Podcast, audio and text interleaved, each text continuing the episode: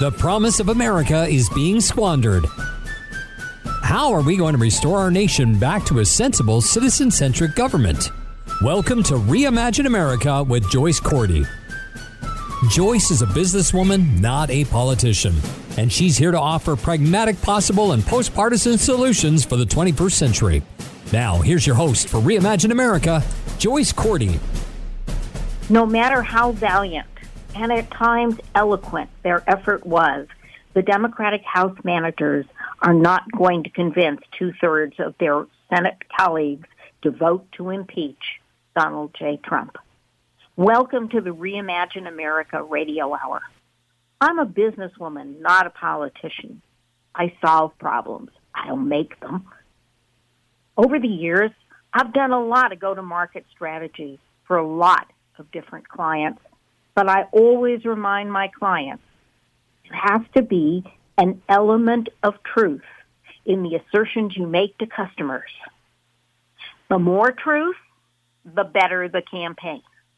Bearing that in mind, Trump is guilty of everything that he is charged with. The nation would benefit from his attorneys just acknowledging that at the outset of their defense. He did it, but it's not impeachable. And let me tell you why it's not impeachable. Ukraine got the aid and the whole chronology of events demonstrates less mendacity than sheer idiocy. Yes, Donald is the Don of the moron mafia. Now, that's not my title. I can't take claim for that. It's an appellation given to the whole motley crew by Rick Wilson, longtime and very successful Republican operative and the author of Everything Trump Touches Dies and Running Against the Devil. But being a moron is not an impeachable offense. It was moronic to think that this little moron mafia, this motley crew, could hide the reality of what they had done from Congress forever. There is bipartisan support for Ukraine in the Congress. As we know, senators were asking questions. The Impound Control Act of 1974, which the GAO, the Government Accountability Office, says the president violated, would have come into play because it has budgetary implications. Ineffective is the first word that comes to mind when you think that it took 18 months to recall one pesky ambassador from the Ukraine. Ambassadors serve at the pleasure of the president and with the confirmation of the Senate. Mike Pompeo was already at state when the n- newly discovered Trump hotel dinner took place in April of 2018, a full year before Ms. Yovanovitch was recalled and replaced by retired Ambassador Bill Taylor. Ineffective? but not impeachable because being ineffective is not impeachable. Further, Trump's attorneys can argue, describing the whole mess, turning yourself into a laughingstock in front of our NATO allies and foreign enemies alike is not an impeachable offense. But I would add, it is something voters might want to consider come November. And Pat Cipollone, the White House consul, could, with a certain air of superiority, point to the president's history of questionable taste in personal attorneys. There was Roy Cohn, Michael Cohen, and now Rudy Giuliani. All three of whom, over the years, have given the president bad advice. But I would add that poor taste in lawyers may be an indication that the voters want to take into account in November.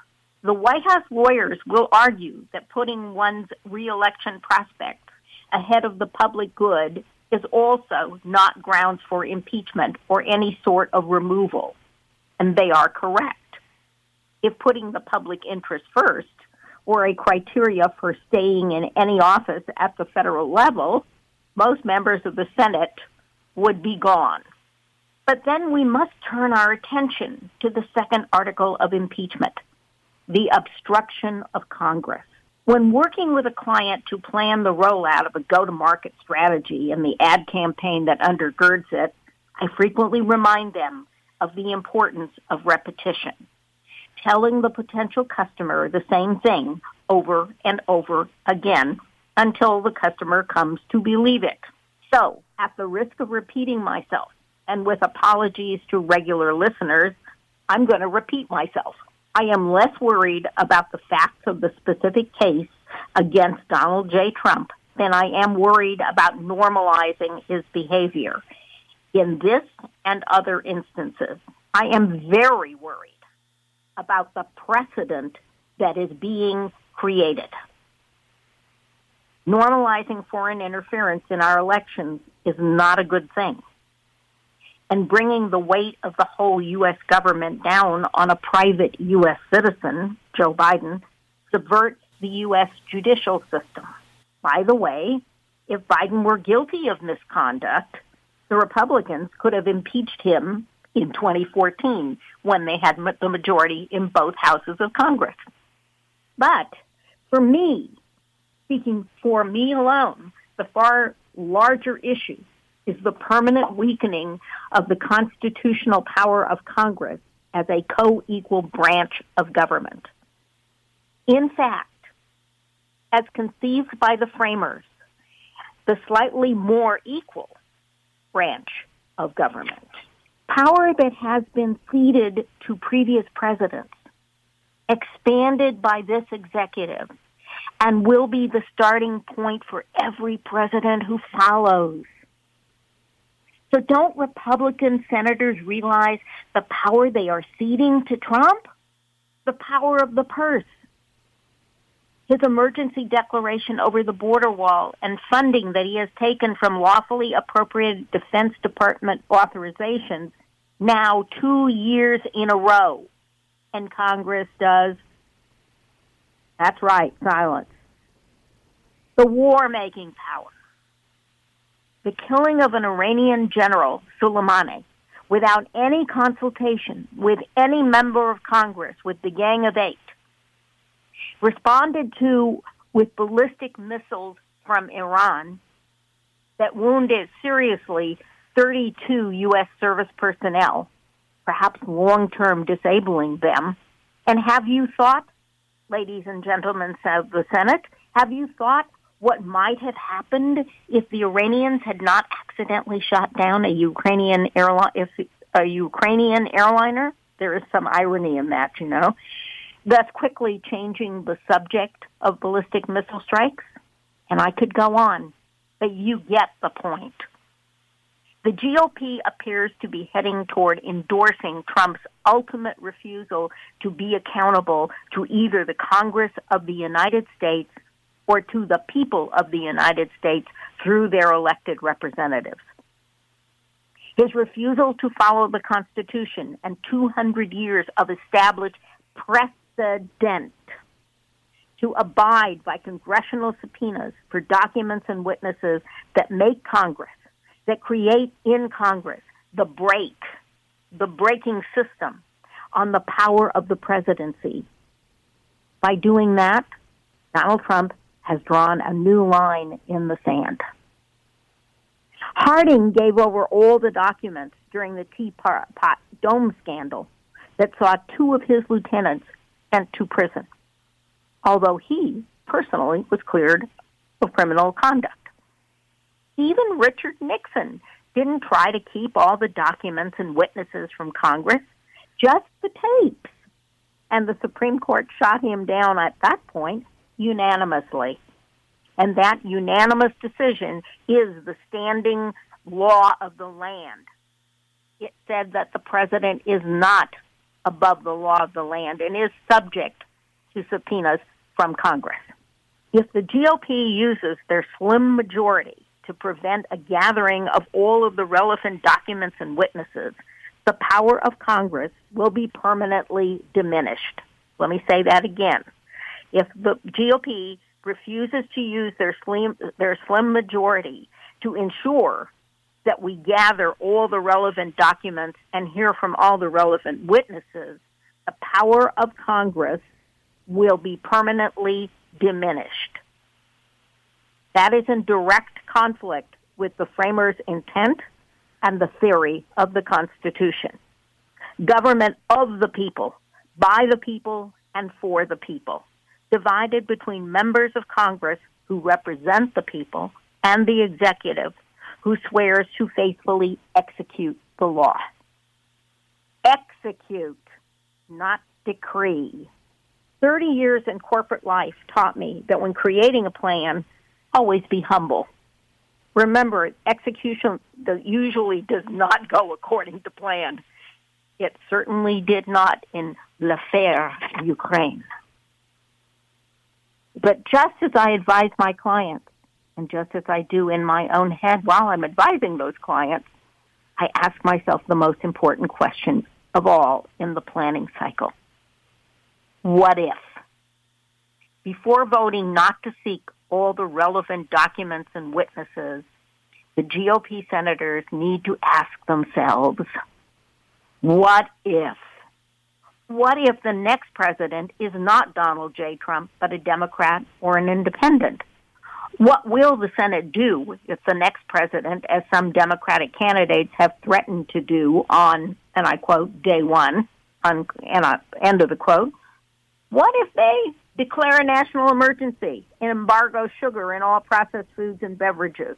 Embargo guns through a rigid set of background checks and licensing requirements, embargo transcontinental air travel too toxic to the environment, outlaw all plastic bags, as China has just done, declare every barnyard cistern in the nation a national waterwork, require every American to purchase an electronic vehicle within 24 months, and close all the filling stations or abolish private car transportation altogether in the name of climate safety, or imprison a whistleblower in defiance of existing law, or worse, as President Trump suggested at the UN in September, a suggestion that forced the existing whistleblower into the sheltering arms of the U.S. Marshal Service, where he remains as we speak today.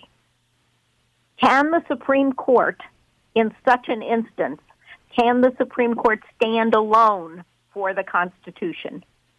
Nine learned scholars against the mob. Do the Senate Republicans really want to set the precedent that the executive is not bound by the constitutional role of congressional oversight, necessary compliance to congressional subpoenas for witnesses and documents? It is, is it a precedent every future president will use to avoid being accountable to Congress for anything. Because that precedent would say that the administration needs only to go to court, go do some court shopping and file repetitive appeals to adverse decisions for the entire two year congressional session and then start over again with the next Congress. I got to tell you, folks, that is something Elizabeth Warren, for example, would embrace with relish to the detriment of the nation. If presidential power is not subject to congressional oversight, it is monarchical. If the Senate votes, as I fear they will, to dismiss the case without seeking the withheld documents and the firsthand witnesses, the results will not alter the language of the Constitution as it's enshrined in the National Archives. But, but, but it will significantly alter the constitutional, the congressional power of oversight, let alone impeachment, without the constitutionally mandated agreement of both houses of Congress and the ratification of three-fourths of the states yes, it will have the impact of amending the Constitution without the input of three fourths of the states. In other words, without the input of the American people. The amendment process must remain the only means of altering the Constitution. Several large state legislatures seek to change the Electoral College by a compact because they cannot get an amendment to the Constitution passed. If you think that those states are wrong, and I believe they are wrong, because they say the majority of popular vote would then force the electors of that state, even if that if the other candidate had won the majority of votes in that state, that the electors would be forced to vote for the person who won the majority of the popular vote, giving California and New York the power that they seek without amending the Constitution.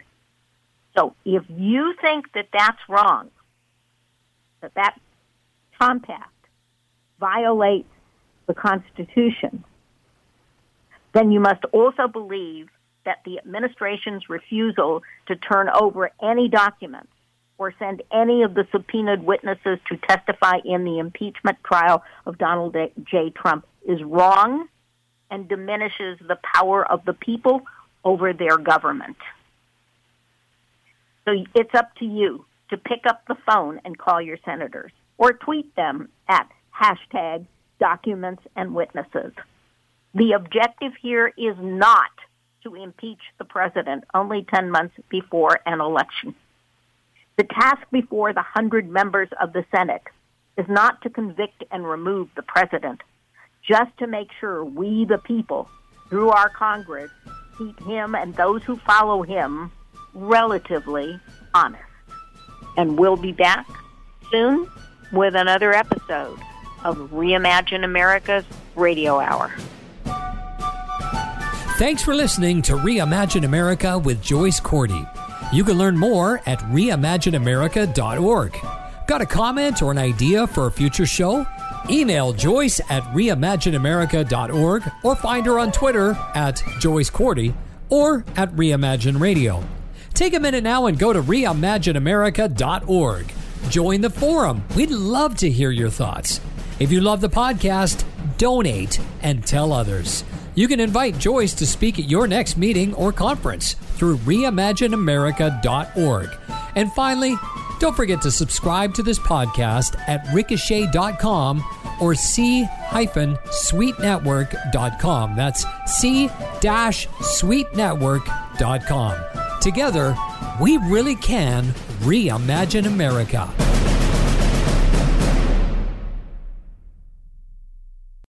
This podcast is a part of the C Suite Radio Network. For more top business podcasts, visit c-suiteradio.com.